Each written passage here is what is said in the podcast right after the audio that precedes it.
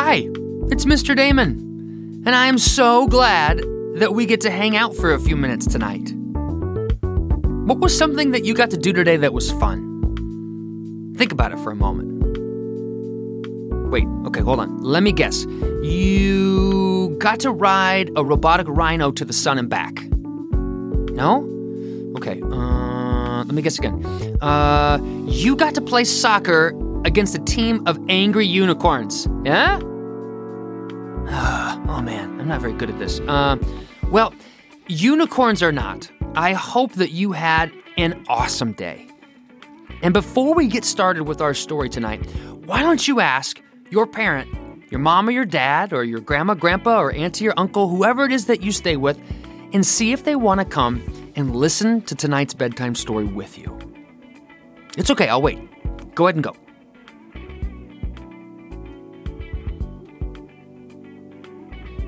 All right, we ready? Okay. Tonight, I have a question for you. Have you ever done something so fun that you couldn't wait to tell your friends? Maybe you went on a great vacation, or got a new toy, or your team won the championship. When something cool happens to us, what's the first thing that we want to do?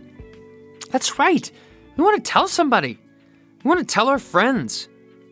Do you know this is exactly what Jesus did the day that he came to this world on his incredible rescue mission? You see, the moment had arrived where Jesus was born in Bethlehem. And all of heaven began to party and erupted into ear splitting cheers. God's Son, the Savior, was now on earth in person. His rescue plan was in full motion. God's heart felt like it would burst with pride and joy. He had to tell his friends. So that night, while Jesus slept like a baby, because he was a baby, up on the hill outside of town sat a group of shepherds huddled around a campfire as they watched over their flocks of sheep. But God couldn't wait any longer.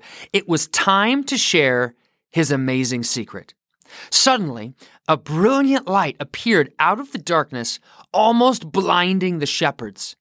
The shepherds screamed, hugged each other, and called out for their mommies. Immediately, they could see that it was an angel, one of God's messengers, and they probably thought that he was there to punish them for something bad they'd done. It's all over, we're goners, they cried. They shut their eyes tight and waited for the angel to shoot lightning out of his fingertips and explode their heads. But that's not what happened at all. And what happened next changed the shepherds' lives forever. You see, instead of exploding their heads, the angels smiled and said, Don't be afraid. Everything is awesome. Kind of like a Lego movie. And I'm here to share with you incredible news that is going to make the world jump for joy. Huh? That was not what the shepherds were expecting to hear, but it got better. God used the angels that night to tell the shepherds about Jesus' arrival on earth. And then the angels invited these shepherds to Jesus' exclusive first birthday party, saying, the Savior, yes, the Messiah, the Lord, has been born today in Bethlehem, in the city of David. Out of all the people in the world, Jesus could have picked anyone to come to his first birthday party.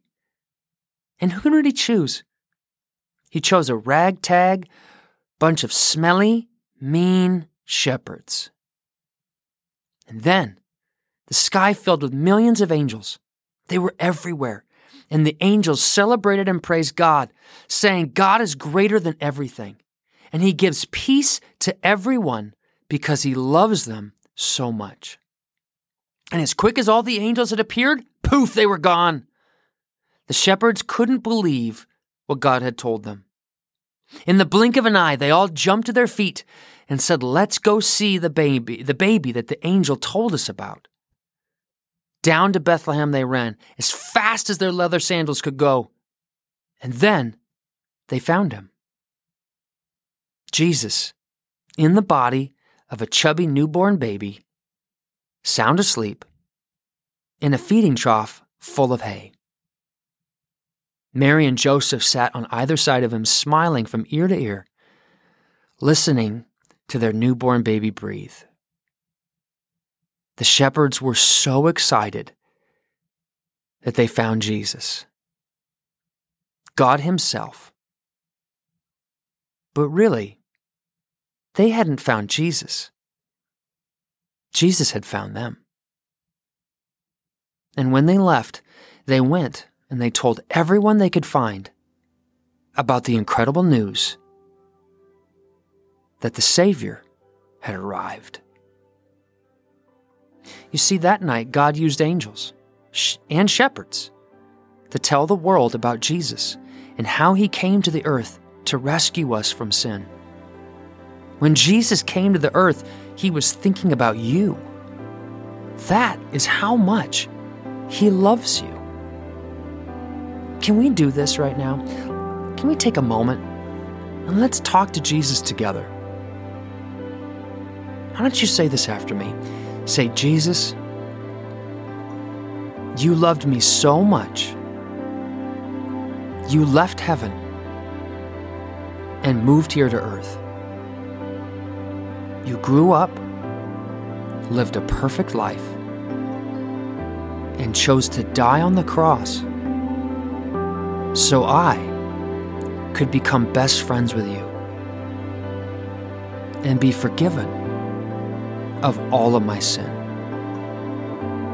I say yes to you, Jesus, and your love for me. Amen. You know what? You must be pretty special for God Himself to do all of that for you. Have a wonderful night's sleep and sweet dreams. And I can't wait to talk with you tomorrow. Good night.